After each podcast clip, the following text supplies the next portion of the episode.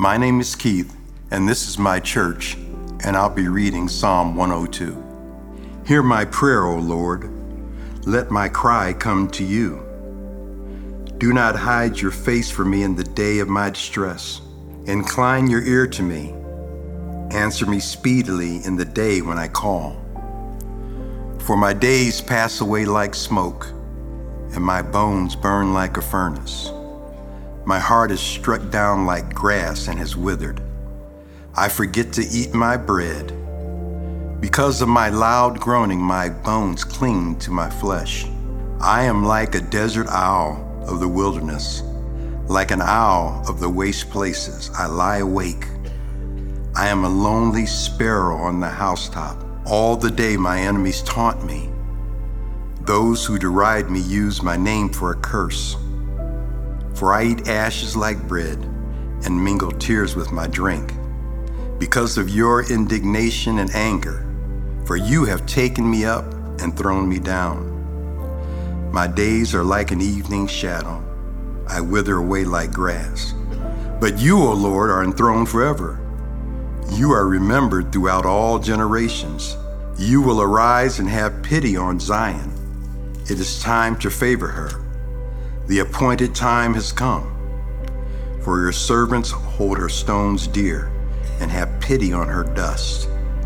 Nations will fear the name of the Lord, and all the kings of the earth will fear your glory. For the Lord builds up Zion, he appears in his glory. He regards the prayer of the destitute and does not despise their prayer. Let this be recorded for a generation to come, so that a people yet to be created may praise the Lord, that he looked down from his holy height. From heaven, the Lord looked at the earth to hear the groans of the prisoners, to set free those who are doomed to die, that they may declare in Zion the name of the Lord, and in Jerusalem his praise. When peoples gather together and kingdoms to worship the Lord. He has broken my strength in mid course, he has shortened my days. O oh my God, I say, take me not away in the midst of my days you whose years endure throughout all generations. Of old you laid the foundation of the earth, and the heavens are the work of your hands. They will perish, but you will remain. They will all wear out like a garment. You will change them like a robe, and they will pass away. But you are the same, and your years have no end. The children of your servants shall dwell secure the offspring shall be established before you.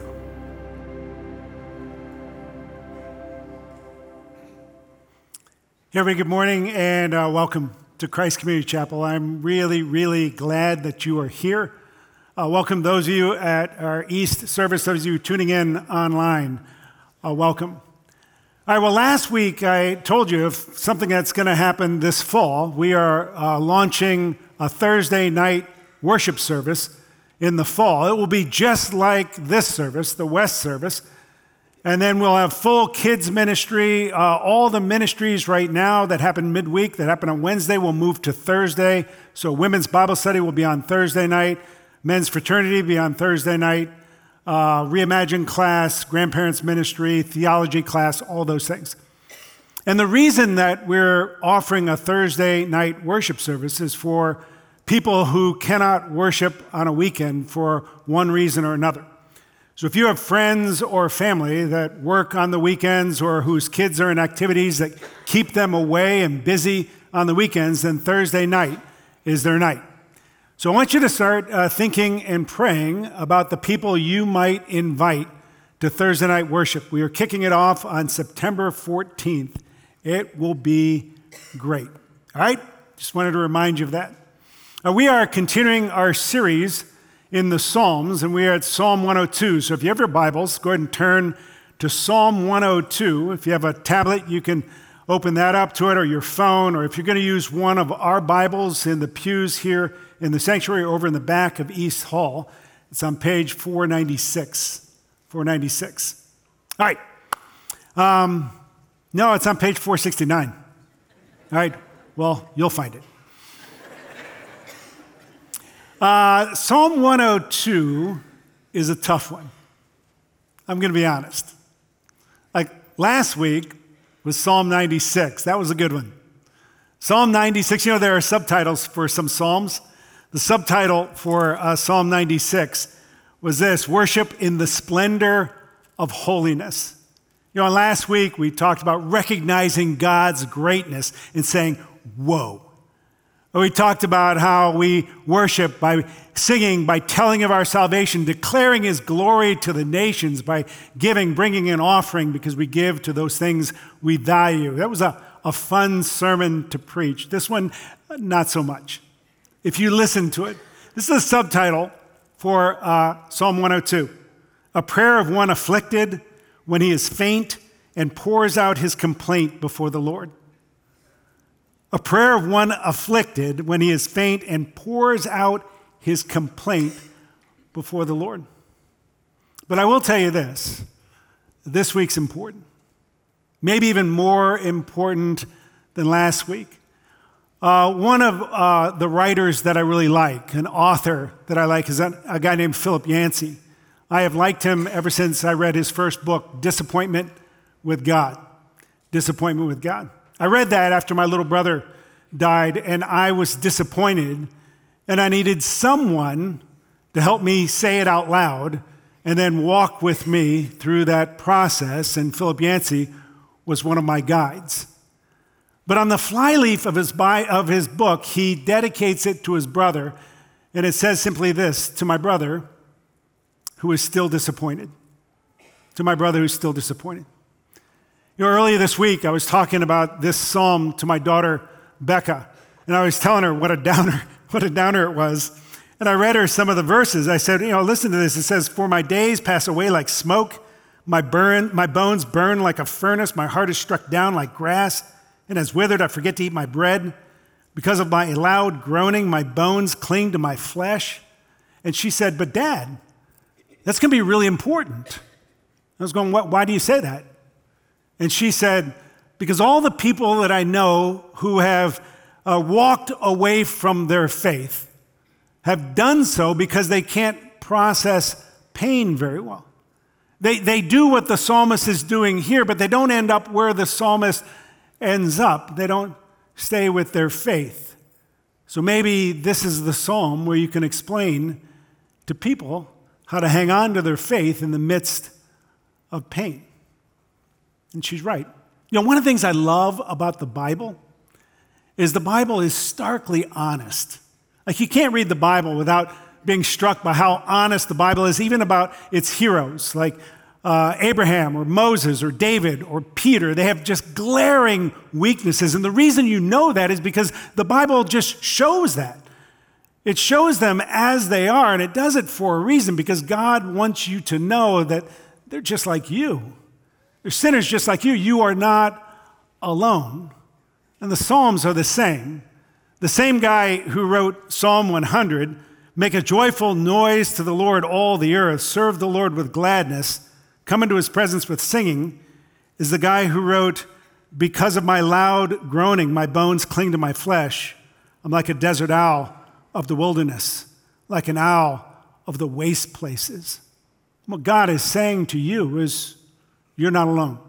No matter where you are, no matter what is going on in your life, whether you have come today just going, I can't wait to get there and worship, or you dragged yourself here and you're thinking you, are, you feel like you are under an avalanche of grief. All right, so here are the three points that I want to pull out of this psalm that I think the psalmist is teaching us when we feel afflicted, when life is really hard. The first thing he teaches us is to pray our pain. Pray your pain. Pray your pain. Then pray for comfort. And finally, rest in hope. Pray your pain. Pray for comfort. Rest in hope. First, pray your pain. Know, I've been in ministry for like 40 years. And it's not uncommon for me throughout these last four decades to talk to people who are in the midst of terrible, terrible grief. I mean, something really bad has happened, and they feel the pressure of kind of holding themselves together for the sake of others. Like it's easy to feel that pressure, particularly if you have non Christian friends or family that you feel like are watching you to see if your faith makes any difference, right? But that pressure itself can be crushing. That's not what the psalmist does. The psalmist prays his pain. Listen to the first 11 verses. Hear my prayer, O Lord, let my cry come to you. Do not hide your face from me in the day of my distress. Incline your ear to me, answer me speedily. In the day when I call, for my days pass away like smoke. My bones burn like a furnace. My heart is struck down like grass and has withered. I forget to eat my bread. Because of my loud groaning, my bones cling to my flesh. I'm like a desert owl the wilderness, like an owl of the waste places. I lie awake. I'm like a lonely sparrow on the housetop. All the day, my enemies taunt me. Those who deride me use my name for a curse. For I eat ashes like bread, mingle tears with my drink. Because of your indignation and anger, you have taken me up and thrown me down. My days are like an evening shadow. I wither away like grass. Psalmist isn't trying to hold, not trying to put on a good face, hold it together. He talks about grief and loss of appetite and sleeplessness and isolation and signs of clinical depression. He just lets, there's something liberating about this. And the thing that is causing his pain is that everything is passing away. He can feel it like slipping through his fingers. You know, for me, most days are like every other day. Like I woke up today, I felt about the same as I did yesterday. Uh, I, I feel like I look about the same as I did yesterday. I don't often think of my life like this hourglass, where the days are slipping by, where my life is draining away. But there are some moments of life where that is inescapable. You know, my wife and I have lost all four parents in a very short amount of time. And we have found ourselves, and we talked about this, that now we feel like we're the ones that are in the front of that moving sidewalk where it feels like we're heading, you know, where our parents went. And so are you. Right? If you're over 50, I don't know, if you're younger than 50, this may not happen, but I feel like time is going so fast. It's already July of 2023. It's half, the, the year's halfway done. I haven't even gotten used to writing 2023 yet. Right? And it's going to be 2024. And it seems like we're on a, uh, I'm on a roller coaster where when I was young, it was like clicking up the hill and it was going slow. And then I've, I've crested the hill and now there are no brakes. I'm just flying down, right? The psalmist puts words to things we don't want to think about. The psalmist is saying, Nothing lasts. Everything I love, everything I have, everything I want, everything I am, is slowly going away. What's going on? You know, when you get that terrible diagnosis, or when a good friend of yours passes away and your heart breaks, that doesn't cause your existential angst at that moment. It just uncovers it. You've always known that life is slipping away. You just don't think about it. I say the same thing at every funeral. Nobody listens. I don't even listen. be honest. I'll say, listen, we're all of us mortal. We will all one day stand where this person stands. It's like I'm holding up the hourglass and saying, This is you. This is you. Think about it, even for a minute. I was out in the atrium uh, not too long ago, and I was talking to a young couple. They had little kids. And I don't know what prompted the conversation, but I started talking about how quickly kids grow up. And I was saying, you know, there are milestones you can't miss. You know, you put your, your child on the bus for the first time, you know that something's happening, that there's this milestone, this chapter is turning. They graduate from high school, it's a milestone. You give them away in marriage, right? It's milestone, all those things. And then I was saying, but there are some things that happen that you, you don't know. Like, you'll never know the last time you carry your daughter to bed. You'll never know the last time your son grabs your hand because he's afraid, right? And I'm waxing eloquent. I look up at their eyes and they're like, big tears in their eyes. I'm going, listen, I'm sorry. I, I got to go now, right? That's what the psalmist is saying. The psalmist is, is saying, You can go ahead and say it. You can cry out to God when those times come and you realize that everything you hold dear will one day slip away. The psalmist cries out. He didn't try to hold it together, he, he prays his pain, right? But somehow he ends up in verse 28 saying, The children of your servants shall dwell secure, their offspring shall be established before you. And the question is, how does he get there? He doesn't just stay in his pain, he begins to pray for comfort. That's my second point.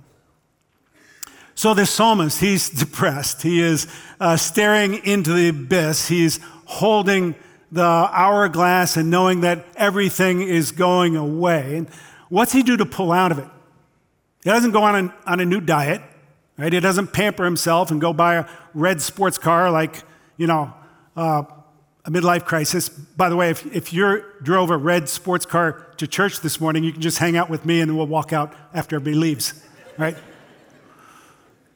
what he does is he reminds himself of the one that is outside of the hourglass, the one who doesn't change, the one who will not go away. This is what he says in verse 12. But you, O Lord, are enthroned forever. You are remembered throughout all generations. The fact that God is outside of time isn't just amazing.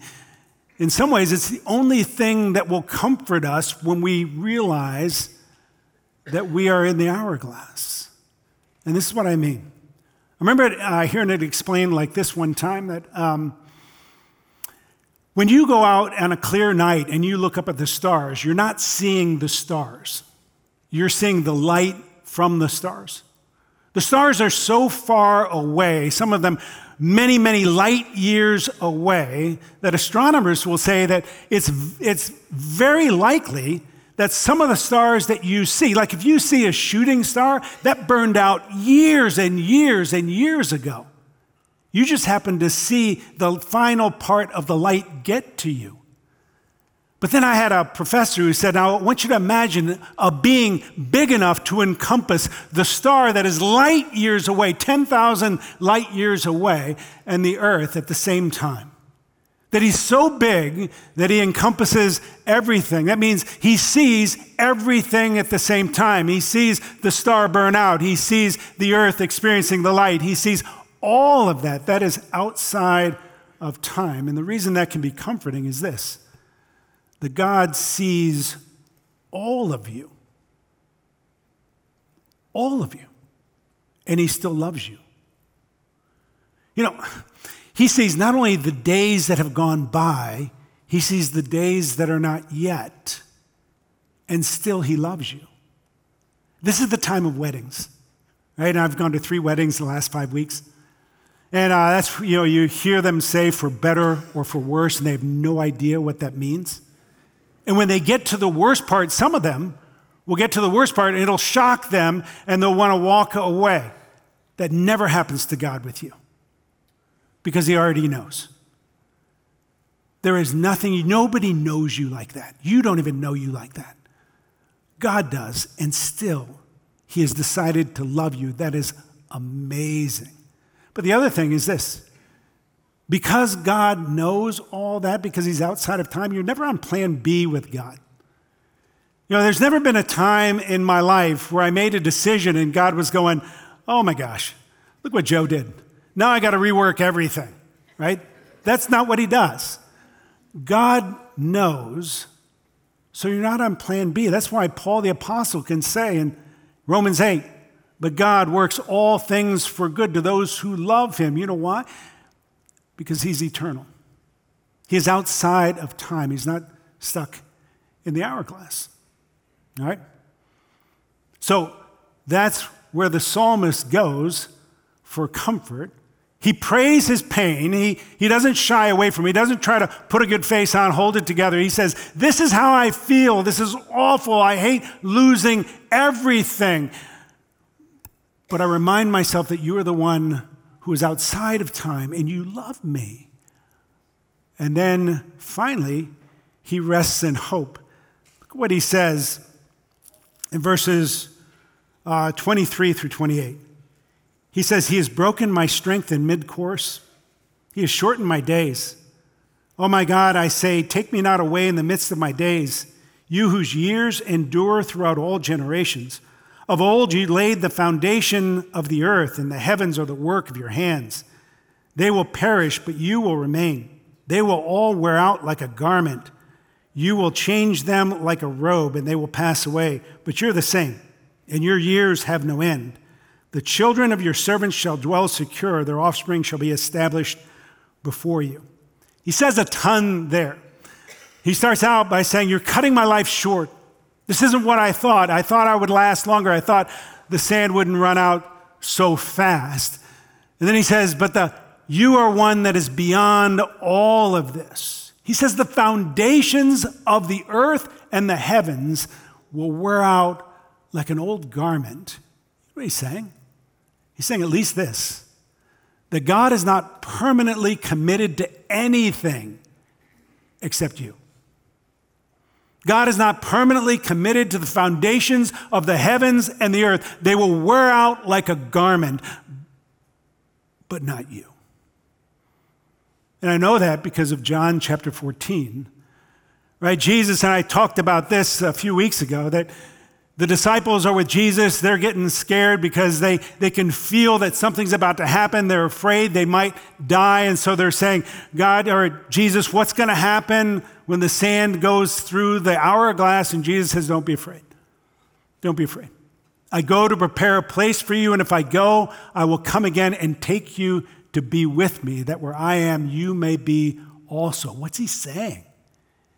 He's saying that one day, one day you will be with me. The whole earth and the heavens may wear out like a garment, but not you. You will be with me.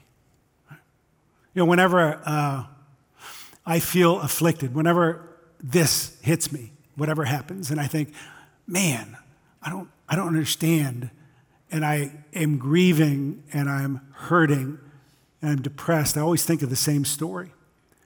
And it's my favorite story because it helps me with understanding hope. And this is the story. And you might, you've probably heard it before, but this is it. When I was 26 years old, my brother and I were leading a mission trip to Bolivia, South America. It was a basketball trip. We were, had a basketball team with us. We traveled around. We played games in uh, villages where we stayed away from big cities. We played some in big cities, but mostly we went to small towns because everyone would come out to see us play, and then at halftime we could tell them about Jesus. So that's what we were doing. But that meant that when we were staying in small towns, the amenities were not great. Right? And we stayed in flop houses where, when I say that, I mean there was one bathroom for five rooms, and sometimes it had running water, sometimes it didn't, never had a shower. There was never hot water. Uh, at one point during the trip, we didn't have any like drinkable water, so we had to drink Cokes all the time. So after we played a game, we would drink like 64 ounces of Coke and then try to fall asleep. It's wild, right? And this one part of the trip, uh, we were very, very tired. We were about to take an all night train ride through the mountains of southern Bolivia where it's cold. You know, it's in the southern hemisphere, so the further south you get, the colder it gets. And before I had dysentery, before we got on the train, uh, I got sick. It was terrible. I won't, I won't go into that. But we got on the train, and we were going from a town called Uyuni to a town called Huanuni. So we knew. We knew what it was going to be like. We knew it would be the same kind of flop house, all that. So we got in. And we started this all night train ride. And it was super cold, and the windows wouldn't shut and we pulled all of our stuff out of our bags and we're kind of huddled there trying to sleep. And I remember it was about three o'clock in the morning. I was in that twilight between sleepfulness and wakefulness. And I heard somebody crying, like in the distance. And I thought, that's sad. And I came to a little bit more and I, I realized it was a man who was crying. And I thought, that's pitiful. And then I came to a little bit more and I realized it was me. I was just going, I had never been more miserable. I mean, I was just, it was so cold. It was so terrible, right? So we finally get to uh, Huanuni, And we send everybody ahead of us because we, we know what the flop house is going to be like. We're, my brother and I are standing there waiting for the last uh, cab, and we're not even talking. And we load our stuff, and we end up going around a corner, and we see this building. It's like five stories. We hadn't seen a five story building in two weeks. And at the top of the building were big lit up letters. And the, the letters said Hotel Terminal. And like it, it was like a mirage. We were going, do, do you see that? And he said, Yeah, yeah, I see it. So we get out, we walk into, there's like a lobby, and we sign that on like an old fashioned book that you used to sign. And we got a key and we went to our room. And I opened up the room and I was going, We have, we have our own bathroom. Brian, we have our own bathroom. And I went into the bathroom, I threw open the curtain, I was going, Two knobs! There are two knobs, right? And I turned on the hot water knob, and hot water just came flowing out. We took a hot shower, and then we went downstairs with the rest of the team. We had steak and eggs, and we laughed. We laughed till the tears rolled down our cheeks. And we didn't laugh because the hotel was so nice. Nobody goes to the Ritz Carlton and just starts laughing because it's so nice. We laughed because of how bad the night had been before. My teammates were saying, Coffey, were you crying? I was like, Maybe. In the midst of that train ride, you would never be able to convince me that by the morning I'd be laughing. You just wouldn't be able to do it. Some of you are in such pain right now because you have felt the loss. And no one can convince you that someday you will experience such joy. And some of that joy will be connected to the hardness of what you feel right now. Nobody can convince you of that. I'm trying to now because it's true. Uh, I read St. Teresa of Avila said this that all the suffering of this life, when compared to heaven, will be like a single night in an inconvenient hotel. She's right. So, this is what I want to tell you. This is the prayer of an afflicted man.